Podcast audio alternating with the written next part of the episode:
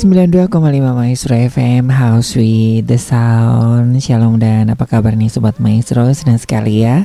Uh, Kembali program Mutiara Sabda hadir menemani Anda Bersama saya Pengijil Ari Juga Bapak Pendeta Yaya Purwanto dan juga rekan Gary dan bagi Sobat Maestro yang ada pertanyaan ya seputar kebenaran firman Tuhan atau iman Kristiani, boleh langsung SMS ataupun WhatsApp di 081321000925 dan Pak Pendeta Yaya Purwanto sudah siap untuk menjelaskan ya dan kita belajar bersama-sama dengan Anda semuanya. Begitu Pak Yaya Purwanto?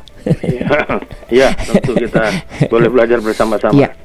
Ya, Oke. Okay. Saling menggali, saling betul. apa, saling menopang, menguatkan dan yang penting kan bisa tumbuh iman kita ya. Betul, betul. Dan ini kan sepertinya kita sedang menggali sumur begitu ya Pak ya. Semakin ya. digali kok semakin sekalipun uh, saya sebagai hamba Tuhan Pak Yahya juga uh, sudah cukup lama sebagai hamba Tuhan begitu mendapatkan pertanyaan-pertanyaan uh, dari sobat maestro itu kayaknya tuh digali lagi tuh uh, ada sesuatu yang luar biasa ya Pak ya. Iya, ya pasti. Mm -hmm, mm -hmm. Oke. Okay. Ya, memang firman Tuhan kan kaya, luas, dalam. Tidak. Betul ya sebetulnya kalau kita bicara firman itu kan Allah sendiri yang berbicara kan betul betul betul Jadi, ketika Allah sendiri yang berbicara kita bayangkan kemahakuasaannya wilayah wilayah apa namanya kekuasaannya seluruhnya adalah alam semesta ini mm -hmm. jadi yeah, yeah. dia mengatasi semuanya sementara kita hanya bagian debu, debu. satu yeah, partikel kecil yeah. betul betul di dalam alam semesta ini betul Oke, okay. uh, kita langsung ke beberapa pertanyaan yeah. yang sudah masuk nih ya Pak Yahya ya. Ini dari Ibu Lani nih yang selalu setia nih ya. Ini uh, kemarin bertanya tentang hidup di dalam roh. Ini hidup yang seperti apa ini Pak Yahya Purwanto? Hidup, hidup di dalam roh itu adalah uh, apa kita melihat bahwa itu semua ada di dalam tulisan-tulisan Rasul Paulus sebetulnya. Hmm ya. Iya. Jadi itu yang menarik sebab di situ kalau kita bicara hidup dalam roh itu di dalam bagian ayat Alkitab itu hanya ada dua bagian di dalam firman Tuhan yang yang ada di dalam baik apa namanya Roma maupun Galatia kan. Hmm. Betul. Kira-kira gitu. Betul. Jadi jadi kita melihat bahwa sering kali manusia itu mengabaikan dirinya bahwa seolah-olah dia tidak memiliki roh. Hmm. Itu yang paling penting. Mm-hmm. Jadi ada seorang yang sedikit agnostik gitu ya. Iya. Yeah. Ketika dia dia dokter sebetulnya sedang berpidato berapi-api dengan nada yang sedikit apa menantang gitu. Mm-hmm. Karena dia ahli bedah. Nah sudah bertahun-tahun bedah tubuh manusia, tapi dia tidak pernah melihat roh manusia katanya. Hmm, iya, iya. Iya.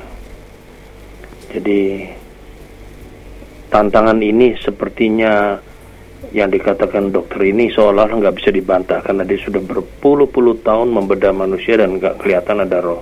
Mm-hmm.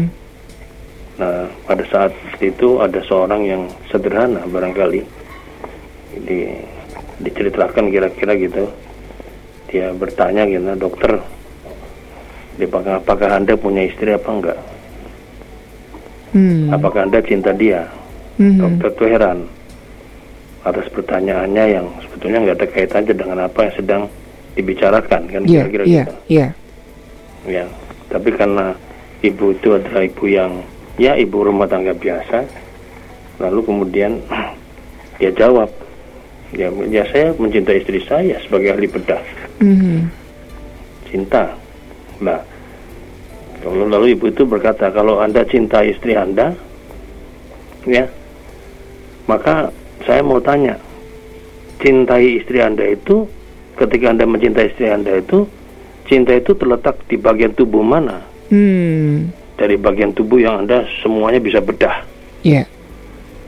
Nah dokter itu nggak bisa jawab pertanyaan itu. Mm-hmm. Ya, jadi ya ilustrasi ini mau menggambarkan bahwa sering kali kita menyangkal keberadaan roh. Mm-hmm. Roh itu udah di mana sih? Betul. Ya, karena kita melihatnya dengan cara yang salah. Mhm. Kita pakai ka- kita pakai kacamata duniawi, jasmani. Ya, Betul, lahiriah. Betul. Ya. Sementara kita tahu bahwa yang disebut roh itu adalah immaterial, Mhm. ya kan? Gitu. Yang bersifat rohani itu tidak bisa dilihat, tidak bisa diraba, tidak bisa dirasakan, tapi dia tidak bisa dibuktikan lah, Iya. Ya. Iya. tidak bisa. Ya. Jadi tapi kalau orang beragama, ya. Jadi kita melihat bahwa ketika ada orang beragama itu selalu melihat bahwa roh itu ada. Mhm. Ya. Ya kita melihat itu bedanya dengan binatang. Iya. Ya. Ket- misalnya kita lihat kalau ada kalau kita dikejar misalnya seseorang mau kita mau dibunuh. Ya. Lalu kita datang ke mana? Kita datang kan kepada polisi kan, Mhm. yang minta pertolongan. Betul. Tapi di samping polisi itu kalau kita beragama, kita datang pada siapa? Kita minta perlindungan Tuhan. Tuhan. Iya. Yang kita yang kita nah itu karena kita punya roh. Mhm. Kalau binatang kan tidak. Iya. binatang misalnya dikejar mau dibunuh ya dia tidak datang menghadap kepada berhala atau menghadap pada Hmm. dewanya gitu untuk berdoa kan tidak Mhm. Mhm.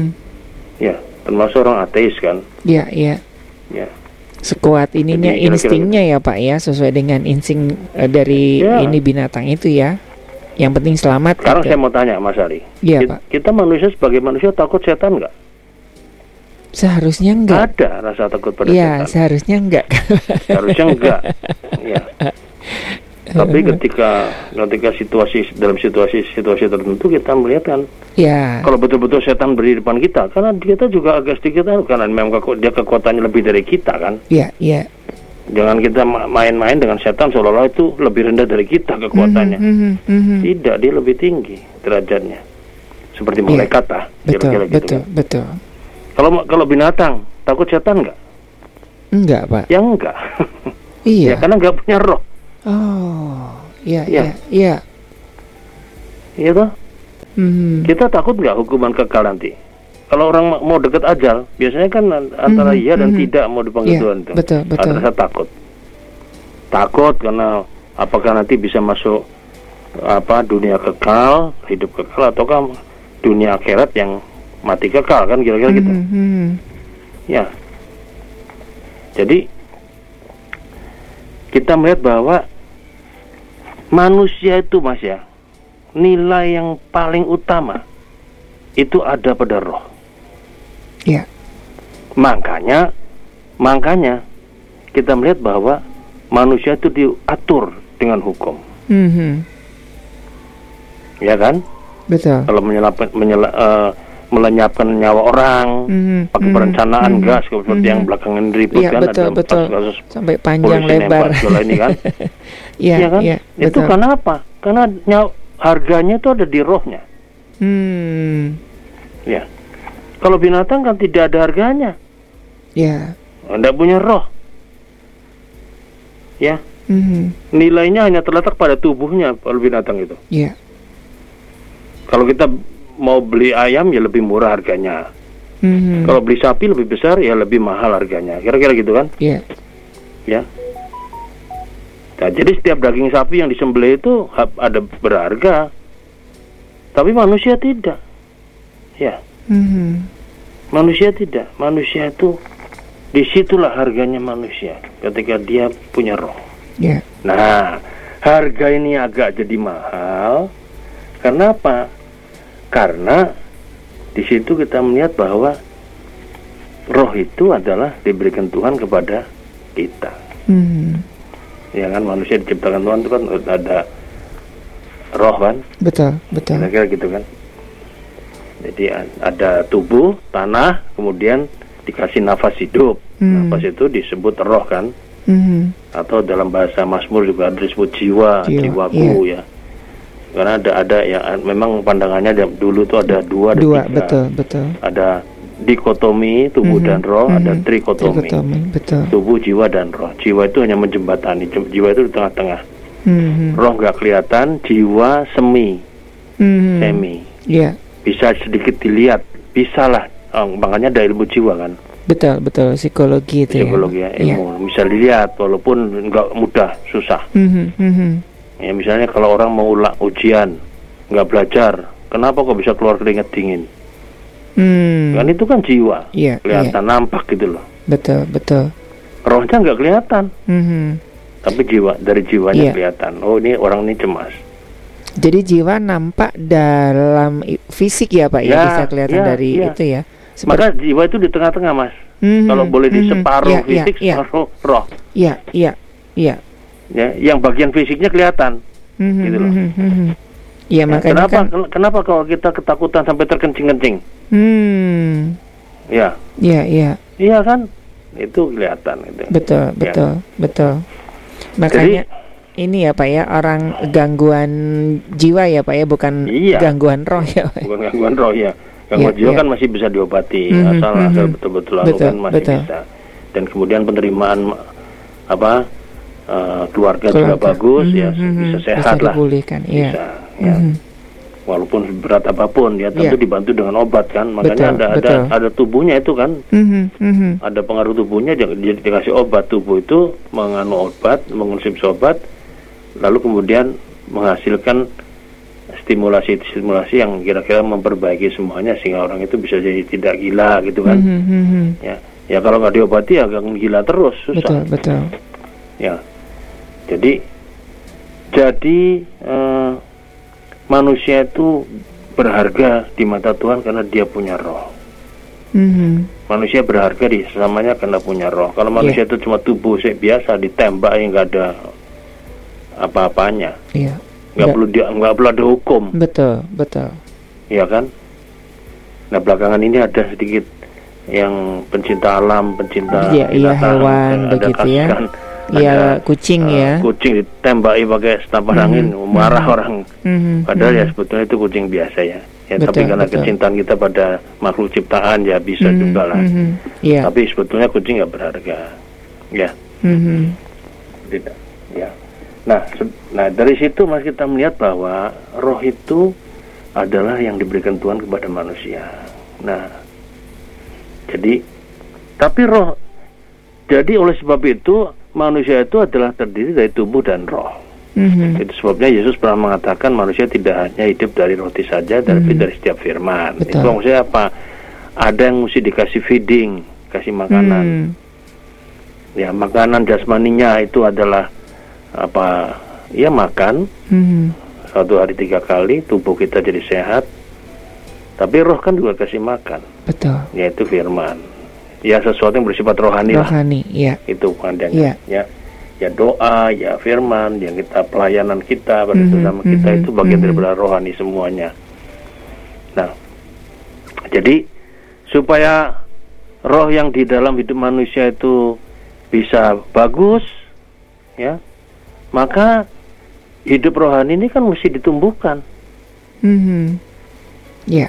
dan i- dan oleh sebab itulah kemudian Rasul Paulus memberikan satu gambaran dari firman Tuhan bahwa orang itu harus hidup dalam roh. Itu tadi pertanyaan. Mhm. Mhm. Betul. Pertanyaan dari saudara kita ini, Iya. ya. Nah, jadi jadi ki- kira-kira gitu Mas ya. Mhm. Jadi- Mhm. Mhm. Kita itu hid- hidup oleh roh, Iya. ya. Hidup oleh roh itu artinya apa? Bagaimana orang itu harus betul-betul mengisi kehidupan rohaninya, Mhm. ya tak? Iya. Ya. Hidup yang di kalau pakai istilah di Alkitab itu kan hidup oleh oleh roh, ya kan Betul, begitu kan? betul, betul. Ada dalam dalam Roma juga Roma, dalam Galatia betul, pasal 5 betul. hidup oleh roh. Ada juga istilah Paulus yang mengatakan hidup hidup engkau harus memberikan dirimu dipimpin oleh roh. Iya, iya. Itu semua adalah pengandaian-pengandaian yang yang kita sa- samakan dengan hidup oleh roh ya. Mhm. Mhm. Jadi, nah orang yang hidup dalam di, orang yang hidup dipimpin, dipimpin roh ini, dia akan menghasilkan buah. Oke. Gitu loh. Ya, buahnya apa? Buah roh. Iya. Itu di situ kita lihat Mhm. hasilnya buah. Mereka mereka adalah orang yang saling mengasihi, mereka gembira, punya ketenangan hati, batin, sabar, berbudi, baik sama orang lain, setia, rendah hati. Pokoknya semua positif Mhm, buahnya mhm, itu. mhm. Ya, Ya. Jadi di sini rohnya nih roh Tuhan ya Pak ya, bukan roh yang lain kan. Kalau roh yang lain kan juga ya kalau roh bukan ya roh menghasilkan Tuhan, kalau roh menghasilkan buah roh- juga kan Pak ya. sejahat masuk tubuh kita, kita menggelepar-gelepar, Hmm. Nah. terbanting-banting kita kalau roh jahat. Ya, ya. Ya, roh jahat ketika masuk dalam tubuhnya Ayub, Oh. Hancur. Iya, iya. tapi Jadi- karena Ayub, Mhm, tapi karena Ayub mhm. imannya kuat, walaupun hancur bertahan terus dia, dia tetap mau roh Tuhan yang hadir dalam dirinya. Jadi eh, bisa dilihat ketika roh jahat itu kan menghancurkan ya Pak, selalu menghancurkan, ya Pak ya. Oke, menghancurkan. oke. Awalnya tidak mas, awalnya memberikan Mhm, mhm. harapan, PHP, PHP, ya. Oke, oke. tapi kemudian menghancurkan. Ya. Jadi orang yang hidup dalam roh atau hidup oleh roh ini adalah orang yang betul-betul jadi manusia, manusia yang disebut sebagai anak-anak Allah, anak-anak Allah. Mhm. Mhm. Ya. Itu loh. Nah, kalau kita kalau kita melihat ya, kenapa Rasul Paulus kok menulis surat ke surat Roma maupun Galatia tentang hidup oleh roh ini? Itu adalah latar belakangnya, Mas. Saya Iya. berikan sedikit pada latar belakangnya. Yaitu apa? Yaitu bahwa penerima surat itu kan jemaat Galatia atau Roma itu. Mhm. Jadi di dalam jemaat Galatia, daerah-daerah situ itu ya, itu sering kali uh, ada konflik internal, Oh, ya. iya iya. Jadi orang yang berasal dari etnik orang Ibrani, Yahudi, itu berpendapat bahwa harus ikut peraturan Taurat, Mhm, mhm, mhm. ya. Karena itu bagian daripada yang utama dari Alkitab. Tapi yang ber- orang Kristen yang berasal dari etnik agama lain, dia, ya kelompok yang dari luar, ya itu bangsa lain maksudnya bangsa Iya, lain yang iya. jadi Kristen, misalnya orang Roma jadi Kristen gitu kan, bukan Mhm. orang Yahudi, ya merasa tidak perlu menaati Taurat, Oke. ya. Jadi cukup dengan ngikutin ajaran Yesus, Mhm. ya. Kira-kira gitu, yang Iya. ada dalam Injil tentunya. Iya. Nah ini kelompok ini dua pihak ini bertikai. Hmm. Suasana itu sering mengaruhi suasana. Jadi suasana suasana pengaruh-pengaruh kekuasaan-kekuasaan ini luar biasa. Yaitu apa? Di situ Paulus menjelaskan ada dua suasana yang mempengaruhi kehidupan itu tadi. Yaitu apa? Mhm. Yaitu daging dan roh. Roh, betul, betul. Ya. Semua kekuasaan daging, ya, itu membuat orang berusaha mendekati Allah dengan upayanya sendiri. Seolah-olah dengan wah saya ini Mhm, bisa mhm. berbuat baik, ikut Yesus segala macam dengan usaha saya sendiri. Mhm. Itu kekuatan daging. Ya, sementara orang yang meng- memiliki kekuas- kekuasaan roh, ya, itu tidak begitu. Dia merasa bahwa hidupnya adalah seperti Paulus. Wah, aku ini adalah orang paling bersalah dari semua orang yang bersalah, Oke, berdosa. betul. Jadi suasana itu membuat ia tergantung pada Tuhan Mhm. dalam setiap perbuatan religiusnya. Dia hanya bergantung pada anugerah Tuhan, iya. Nah, di situlah, di situlah kemudian kita melihat bahwa kehidupan orang-orang yang tadi itu eh, dalam daging itu, kita melihat bahwa ternyata yaitu orang-orang yang kontraproduktif, Hmm. yaitu apa? Orang-orang yang eh, kita sebut mengalami, memang dia orang percaya, tapi kehidupannya fa- fanatis, Iya, iya. kehidupannya legalistis, Legal. Iya, betul, betul. Torat, Torat dan Torat. Mhm. Tetapi akibatnya apa? Akibatnya ya terjadi perseteruan, perselisihan, kemarahan, kepentingan diri sendiri, cekcok, pecah, Hmm, kedengkian hmm. semua. Ya kan di, di jemaat Galatia itu kan Betul, pecah. betul, betul, betul. Ya, kelompok itu. Nah, di situlah lalu Paulus memberikan memberikan firman Tuhan ya dengan kekuatan Roh Kudus itu supaya orang itu hidup bergantung pada Roh Allah. Galatia, Galatia pasal 5 ayat 21 sampai 20 tiga. Tiga, betul. Yaitu apa? Hidup dipimpin oleh Roh Allah itu adalah sebuah gaya hidup yang memberi diri kita, ya, ya walaupun kita orang hebat, orang baik, punya kuasa, tubuh kita sehat segala macam, tapi tetap kita memberi diri kita itu dipimpin oleh Roh. Hmm, Itu ada pada Galatia pasal 5 ayat 18 betul. ya. Dan kemudian kalau itu terjadi maka ada buahnya. Hmm. Buahnya Galatia pasal 5 ayat 20 22. 22. Tapi kalau kita tidak mau hidup dipimpin oleh roh nggak bisa. Makanya Hmm, Yesus hmm, menggambarkan dalam hmm. Injil Yohanes apa orang Kristen, orang Kristen itu adalah orang yang hidupnya harus Buah. bercabang Ca- kepada rantingnya bercabang kepada pokok, Pokok, besar. Ya, Yohanes harus 14. nempel. Betul. Gitu loh. Karena Betul. dia hanya hidup dari anugerah pokok anggurnya itu yang besar. Mhm. Kalau diputuskan lalu kemudian mau berbuat sendiri, ya nggak bisa. Ya. Yang ada tadi kekuatan daging, kuasa kekuatan daging tadi yang muncul Mhm. dalam hidup orang yang percaya. Ya walaupun dia percaya tapi dia mengandalkan pada kemampuannya Sendiri. Betul. Nah itu yang mau dikatakan di dalam ayat-ayat yang kita baca tadi. Mhm. Oke. Jadi dengan de- jadi dengan demikian kita melihat bahwa hidup oleh dalam roh itu sederhana. Yang hidup kita ya dipimpin oleh roh lah. Roh Kudus. Iya. Karena kita punya roh. Roh kita itu harus tunduk pada kuasa Hmm. Roh Kudus sehingga di situ harga kita menjadi mahal. Sepertinya sederhana tapi berat banget ya Pak ya. Ya, ya. Ya itu. Jadi kalau kita tidak mau menempatkan apa hanya diri kita pada pohon Hmm. pokok itu, Pokok anggur itu, ya, tidak mungkin kita bisa berbuah. Ya. Betul. Ya, itu betul. yang maksud dengan hidup oleh roh sebetulnya. Mhm. Mhm. Dari situ mengalir semuanya.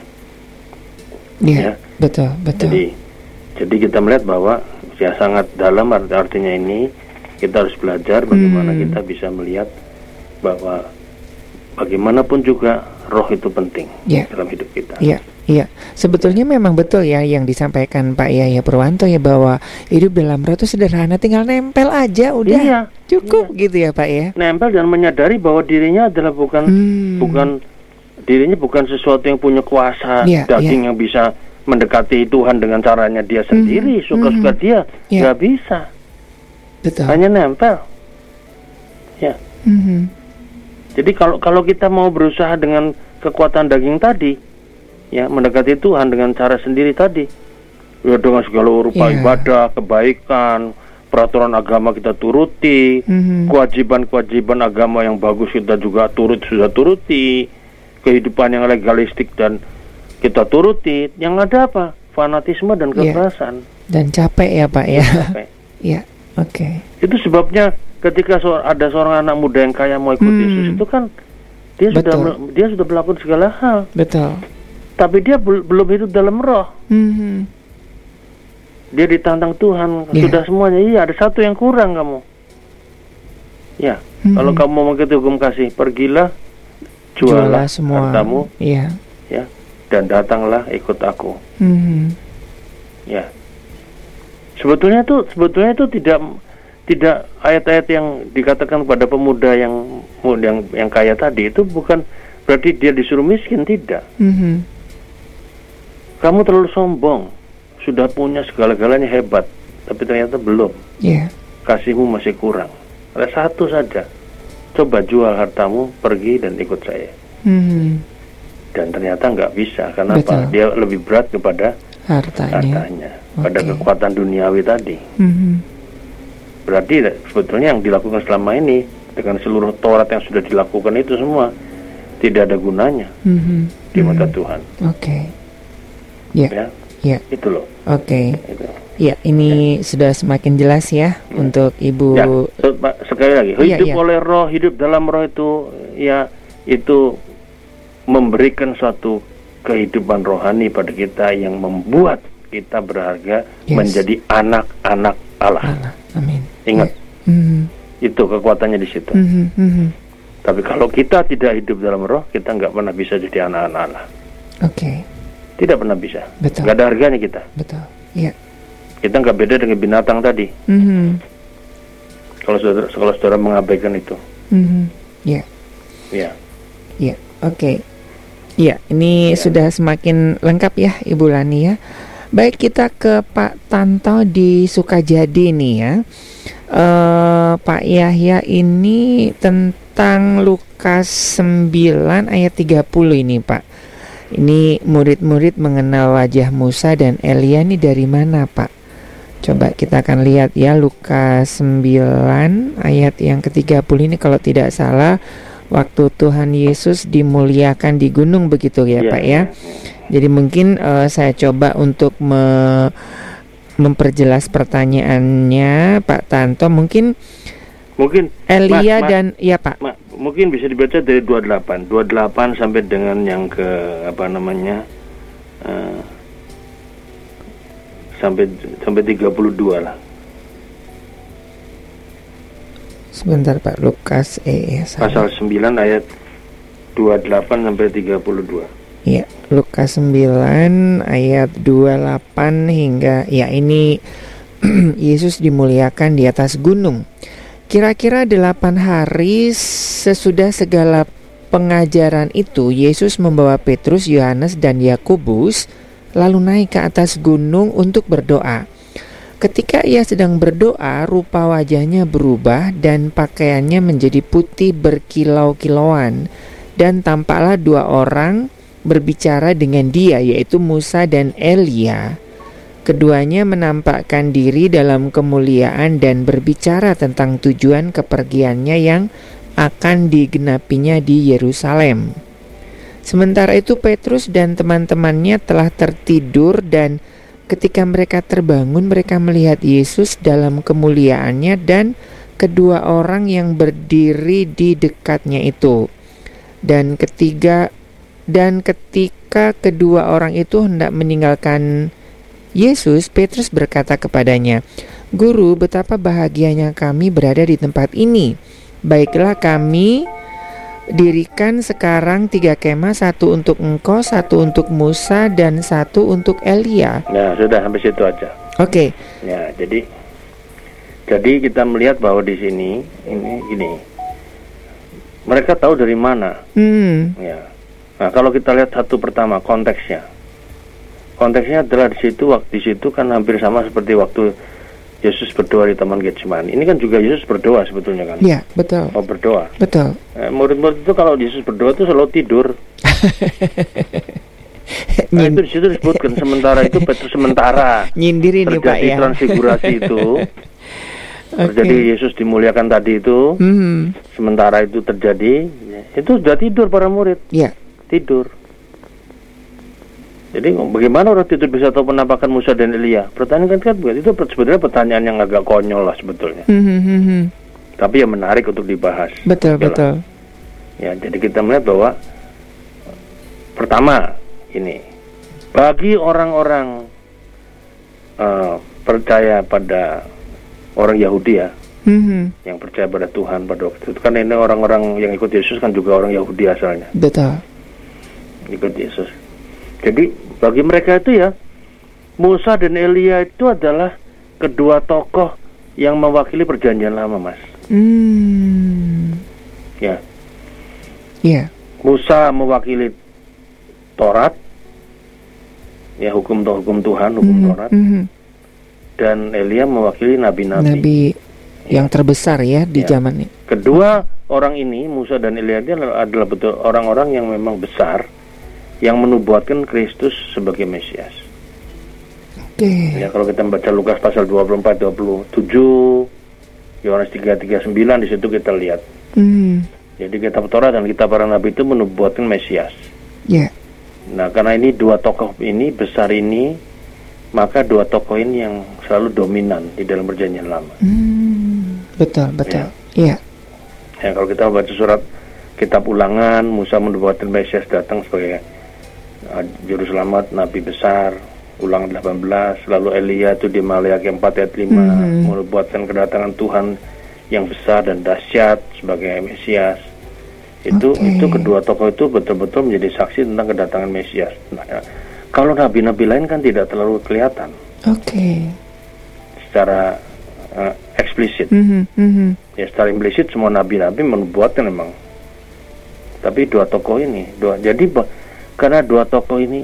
Nah kenapa dua tokoh ini? Tokoh, tokoh ini hampir sama. Kalau lihat pengalamannya misalnya eh, ketika puasa 40 hari 40 Oh. malam. Iya, ya Musa itu kan kan Mhm. Yesus juga puasa sama. Betul, betul, 40 hari 40 malam nggak makan nggak ma- minum. Betul. Elia waktu dia berjalan ya dikejar-kejar itu kan? Iya, ya dia suruh makan. Dia tadinya nggak mau nah makan nanti perjalananmu jauh Mhm. nggak nanti kamu nggak nggak kuat loh ya ternyata dia berjalan berapa 40 hari 40 malam malam. sampai ke gunung Horeb Horeb. Iya, ya kan betul. nggak ada makanan itu Hmm, jadi tokoh-tokoh ini memang tokoh-tokoh ini secara tradisi lisan pada zaman dulu ini sudah diajarkan pada anak dari anak-anak pada para Oke. orang-orang bangsa waktu itu mhm, mhm, mhm. jadi mereka kenal tokoh-tokoh ini kenal Oke, Ya. sekalipun sekalipun tidak lihat wajah Tidak secara lihat, tidak lihat. secara Nah, fisik ya pak lihat ya. wajahnya dari mana Eh, tadi kan saya katakan tidur kan Mhm, mhm. kan tidur Ya, nah ya. waktu tidur itu Tuhan memberikan Oke. bayangannya itu Mhm. ngerti ya toh Ya, ya, ya. ya ya karena ke, mengapa kok mereka bisa karena karena eh, apa namanya kita memahami bahwa ketika murid yang paling dikasih itu adalah punya persekutuan yang sangat erat dengan Yesus Dengan Yesus. Ya. bukan persekutuan biasa Mhm, mhm. persekutuan yang luar biasa makanya ketiga tuh murid tuh selalu dibawa ke mana-mana karena Betul, dikasih betul. Yang paling dekat ya, apa pun yang eh, apa namanya sampai Ya. Apa namanya pergumulan Yesus di Getsemani juga tiga Ya, itu. murid ini ya pak Ba- ya. bahkan pengertian-pengertian dan eh, pengertian atau bahkan penyingkapan yang luar biasa Ya, ya, itu disa- disampaikan kepada mereka yang bersifat iluminasi ya. divine, iluminasi Betul, ilahi, betul ilahi. Iya. ya? Mhm, mhm. Jadi berarti apa? Berarti kembali ah tadi hidup oleh roh, Iya. ya. Hidup dalam roh. Itu berarti apa? Berarti Roh Kudus memberikan ilham pada para para murid yang dikasih tadi Mhm. ketika mereka tidur. Ya, ketiga-tiganya itu mendapat itu semua. Mhm. Ya, jadi kita melihat bahwa kita melihat bahwa bagi Allah kan gak ada yang mustahil. Betul, betul. Mimpi, khayal, apa pun juga bisa dipakai oleh Tuhan Roh Kudus waktu Mhm, itu. mhm, mhm. Iya kan? Iya, iya. Jadi ketika tidur itu rupanya Tuhan mewahyukan ini kepada mereka. Hmm. Dan Oke. walaupun mereka tidak tahu kayak apa gambarnya karena nggak ada foto, nggak ada Mhm, mhm. gambar waktu itu, tapi kan cerita tentang Musa dan Elia ini kan selalu ada Iya. Betul. Dalam dalam bayangan mereka. Betul, dan itu tokoh sentral Ya, dari dari pengajaran lama, kan? perjanjian lama dan pengajaran Yesus. Kalau misal eh, tadi kita baca setelah pengajaran itu kan Pak ya. Iya, Nah termasuk kan eh, artinya dua tokoh sentral ini kan yang apa namanya ya, yang seperti Pak Yahya sampaikan bahwa memang ini adalah ada hubungannya dengan Mesias kan ya iya, Pak ya. ya memang Mhm, karena ada karena mereka yang menubuatkan sangat Banyak. eksplisit Iya ya, iya iya. bukan implisit. Kalau nabi-nabi yang kecil lainnya eh, secara implisit Mhm, ya mhm, semuanya. mhm. Tapi keduanya ini betul-betul Iya. mengarah ke sana. mhm. Kita melihat. Oke. Jadi jadi eh, jadi betul-betul para murid itu dengan wahyu tadi bisa mengidentifikasikan Mhm. kedua tokoh itu. Oh itu Musa itu Elia dan Wow. sama. Ibaratnya tiga orang itu ditanya mana yang Musa? Oh itu yang sebelah kiri misalnya. Mhm, mhm. Karena pewahyuannya sama kepada tiga waktu Ya. tidur tadi. Betul, betul. Ya, gitu loh. Ya. Mhm. Nah kembali ini hanya bisa terjadi kalau orang bisa hidup dalam roh, Oh, iya, mas. betul, betul. Kalau kita hidup dalam daging biasa aja ya nggak bisa. Hidup dalam kuasa duniawi nggak bisa. Mhm. Makanya saya katakan tadi ketiga murid ini adalah murid yang luar biasa. Ya, Karena perse- persekutuannya bukan persekutuan yang biasa-biasa dengan Yesus tidak. Mhm. Luar biasa. Mhm. Pengertian dan penyingkapan yang luar biasa tadi bahkan Mas mengatakan selalu dia yang lebih Iya. tahu, betul. ya kan? Sebelum sebelum ini kan sudah sudah ditanya, Petrus Hmm. menurut kamu siapa saya? Iya, sampai tiga kali gitu ya. Ya, siapa saya nih? Mhm, mhm. Sebelumnya nih, kalau kita baca Lukas pasal berapa? Tujuh atau berapa? Iya. Di situ ada. Mhm. Ya. Lalu Yesus jawab, engkau adalah Mesias, anak Allah. Oke, ya.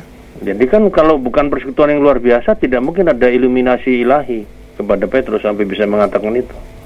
Betul, betul, betul. Itu loh.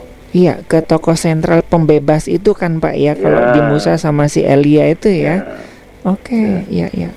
Jadi jadi kita men- menyimpulkan bahwa Tuhan Yesus pasti memberikan gambaran-gambaran tentang pengetahuan itu semuanya kepada para murid, Para tiga murid ini. Iya, iya. memberikan gambaran iluminasi divine tadi kepada para murid. Jadi mereka tahu oh itu Musa itu karena roh roh yang sama Hmm. mengilhamkan mereka. Oke. Nah, ketika tidur sudah selesai masih ada itu kan? Mhm, mhm. Gitu loh. Transfigurasi tadi kan masih ada kan? Betul. Kemuliaannya. Betul.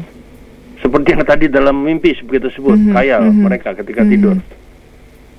Dan sama, tiga orang itu mengatakan, oh sebelah kiri Mu- Musa, sebelah kanan Elia. Ya kita nggak tahu yang mana ya. Mhm, mhm. Bukan oh yang yang ini Musa, yang ini loh mereka berdebat nanti kalau kayak gitu Betul, kan. betul. Kan di situ nggak ada perdebatan, berarti sama kan Mhm. penunjuknya Yesus di tengah. Gitu.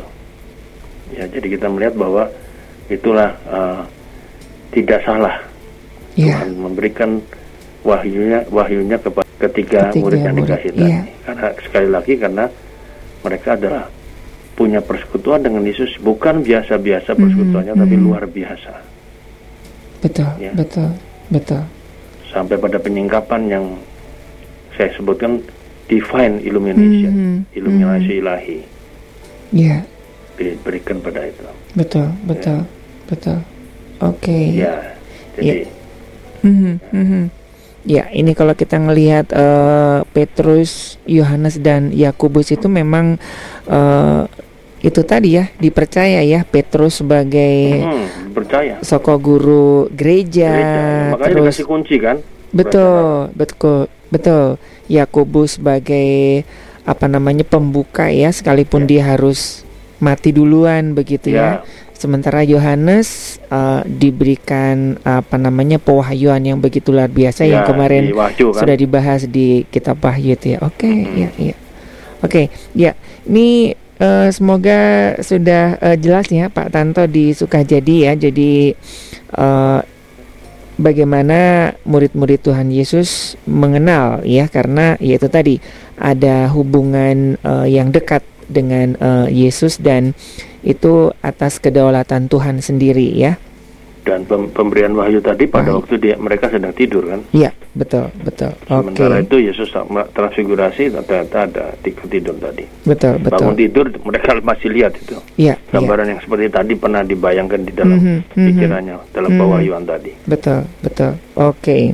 Dan itu ada hubungannya dengan Mesias ya. ya Eh, hubungannya dengan tokoh sentral tadi Tokoh yang sentral buat orang lama. Betul. Isra- orang orang per- umat perjanjian Tuhan pada zaman dulu dari turun temurun tuh cerita Musa dan Elia itu Mhm, mhm, ngelotok mhm. kering boleh dikatakan tahu mereka Iya, iya, iya. tahu Oke. Iya. Terima kasih Pak Tanto di Sukajadi. Kita ke Pak Hadi di Cimahi ya. Ini tentang Matius 7 ayat yang ke-27 begitu ya. Ini kalau nggak salah tentang bayar pajak terus eh siapa salah satu muridnya suruh mancing terus ada uangnya gitu ya. Nah, apakah kejadian itu sebuah mujizat atau apa ini, Pak? Eh, eh, adalah mujizat gitu. Ini kejadian dalam Matius 17 ayat 27. Ya, jadi kalau kita bicara mu- mujizat, mujizat itu apa sih, Mas? Kalau kita kita bahasakan secara apa namanya? sederhana, Hmm, apa mujizat? keajaiban gitu ya, Pak ya. Keajaiban, sesuatu yang ajaib, sesuatu yang tidak bisa, Dinalar oleh akal manusia gitu ya, Pak ya. ya kan? Mhm. Jadi kita betul-betul melihat bahwa mujizat itu adalah sesuatu yang ada di di luar nalar manusia. Ya. Biasanya ya, kalau kita bicara mujizat ya keajaiban. Kalau kita bicara apakah ini mujizat apa enggak? Oh, oh barangkali hal-hal yang sederhana tiap hari juga kita jalani, kita bisa bangun tidur, masih bernapas itu juga satu sebuah, sebuah keajaiban. Mm-hmm. Betul nggak? Iya. Yeah. Iya kan? Nah, sebab kalau kita kalau kita apa namanya kita merasakan bahwa itu bukan satu keajaiban ya keterlaluan. Mm-hmm. Tadi kita mm-hmm. belum hidup dalam roh, ya kan begitu? Mm-hmm. Ya. Jadi mujizat itu kalau kalau lihat definisinya barangkali apa? Suatu keajaiban-keajaiban atau peristiwa ajaib yang yang katakanlah menyimpang dari kaidah-kaidah norma-norma hukum-hukum yang alam yang terjadi, mm -hmm. rasio, -hmm. rasio, iya. rasio kita. Oke. Okay. Ya kan, kok, yeah. kok bisa loh?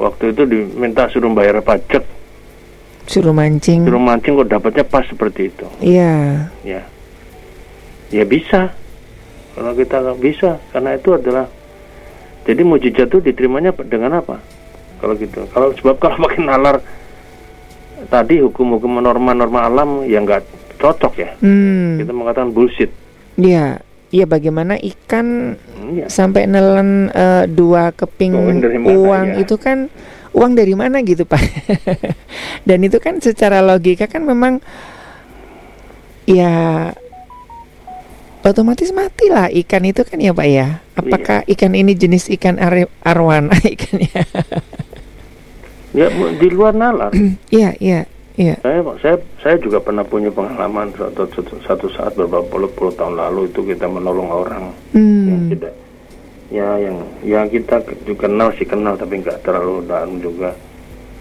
memberikan sejumlah uang yang nggak hmm. banyak hmm. tapi ajaibnya ya pada hari minggu waktu saya berkhotbah di sebuah gereja, ada orang, bukan ada orang, ada amplop di dalam persembahan yang diberikan untuk saya sejumlah uang yang saya berikan pada orang itu. Oh. Ya nggak masuk akal. Mm-hmm, mm-hmm, mm-hmm. Kok bisa pas? Jumlahnya pas. Iya. Yeah. Iya kan? Mm-hmm, Kalau mm-hmm. mau ya lebih lah, atau kurang gitu loh. Iya. Yeah. Ini pas ya itu ajaib ya kenapa karena kalau kita bicara mujizat respon kita cuma satu. Iman. Hmm. gitu loh. Ya. Betul betul. Saya juga ingat waktu Pak Yahya lagi ada kecelakaan ya Ibu Yeni ya yang ya, ya, kesaksian ya, ya, ya. itu ya dari uh, mungkin waktu itu Pak Yahya nggak sadar ya kalau nomor nomor kendaraannya, ya, ya, kendaraannya itu, kan nggak sadar. sampai sampai sekarang itu buat saya itu merinding loh Pak. Iya, ah, saya saya juga heran kok bisa ketemu orang seperti itu di tengah jalan yang asing buat kita mm-hmm. dan, dan itu di sebuah kota yang nggak di tengah kota. Iya. agak ke pinggir karena itu di seberang rumah sakit, mm-hmm. rumah sakit mitra keluarga. Iya, iya. Nah, jadi kita melihat bahwa bahwa keajaiban itu terjadi pada kita karena hmm. karena kita menerimanya meresponnya dengan iman. Hmm, okay. Kalau kita nggak merespon dengan iman ya kita anggap biasa aja. Tiap pagi pagi bangun kita masih bernapas ya biasa hmm. udah. Tapi tidaklah. Iya. Yeah. Kita masih bisa bernapas, masih bisa ngobrol dengan Mas Ari saya sampai hari ini. Hmm. Ini kan sebetulnya keajaiban. Ya. Betul, betul hal-hal yang kecil juga sebuah keajaiban. Sebab mengapa kita melihatnya bahwa perjalanan hidup kita adalah perjalanan sebuah iman. Mm-hmm.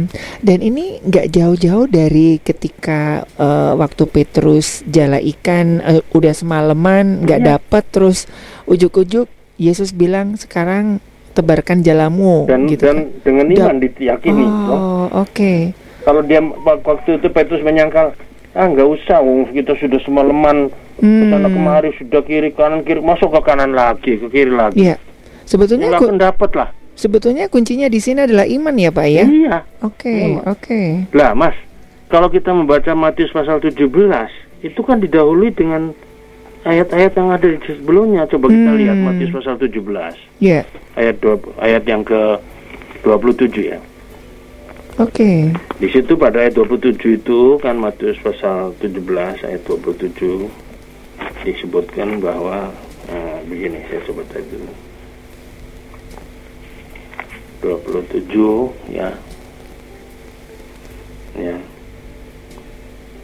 Begitu. Jenis ini eh 27 ya, sorry, sorry. Eh, Matius 17 ayat berapa tadi? 20. Ayat 27, Pak. Iya, iya, 27 ya. Mhm. Tetapi supaya jangan kita menjadi tertentu bagi mereka mancing kedua ikan pertama yang kepancing ada dapat itu kan ya kan begitu betul, kan Betul. ini kan sebetulnya kan didahului dalam dalam satu konteks di pasal 17 ini pada pasal 17 ayat yang ke 20 sampai 21 Hmm. Yesus mengatakan pada para murid itu kamu ini Oh, kurang oke. percaya sebab itu aku berkata kepadamu sesungguhnya sekiranya kamu mempunyai iman sebesar biji sawi saja kamu dapat berkata pada gunung ini pindah dari tempat ini ke sana maka gunungnya akan pindah dan tak akan ada yang mustahil bagimu Hmm. Oke. bukan tidak ada yang mustahil bagi Tuhan tapi bagimu bagimu kenapa percaya pada ayat yang lain disebutkan tidak ada yang mustahil bagi orang yang percaya Mhm. dalam Injil yang lain ada Oke. tidak ada yang mustahil bagi orang yang percaya di sini tidak ada mustahil bagimu kalau kamu bukan percaya jadi iman ya ini didahului mereka kurang percaya nah di sini Yesus membuktikan lagi supaya mereka lebih diyakinkan lagi Mhm. ada Oke. satu kaji membuktikan ya Ya. tidak ada yang mustahil Mhm. ya Mhm. dengan iman Oke. tidak yang mustahil Ya. ya jadi iman itu betul-betul harus diperkuat perteguh perdalam Mhm. Mhm. Oke, iya. Ini kayaknya harus kita eh, sambung di kesempatan yang akan datang, Pak ya nggak? ya boleh Ini- nanti kita ini- bicara iman ya. Iya, oke, iya. Ini Akan karena datang. memang waktunya sudah harus stop. Terima kasih ya, Pak Hadi. Minimal kita sudah dapat clue-nya ya, Pak ya, dari eh, Matius 17 ayat 27. Baik, eh, sekali lagi terima kasih Pak Pendeta Yahya Purwanto Ya. untuk hari ini. Dan iya, Sobat Maestro, buat Anda yang mungkin eh, setiap hari Anda membaca firman Tuhan, jadi nggak harus nunggu hari Selasa ataupun ulangan eh, di Mutiara Sabda. Ya, tiap hari Anda bisa kirimkan pertanyaan-pertanyaan, nanti akan kami simpan. Baik dari Gerah Maestro, Jalan Kacabring 12 Bandung, saya penginjil Ari, Pak Pendeta Yaya Purwanto dan rekan Gary. Mohon pamit, kita ketemu lagi di Mutiara Sabda selanjutnya. Tuhan memberkati.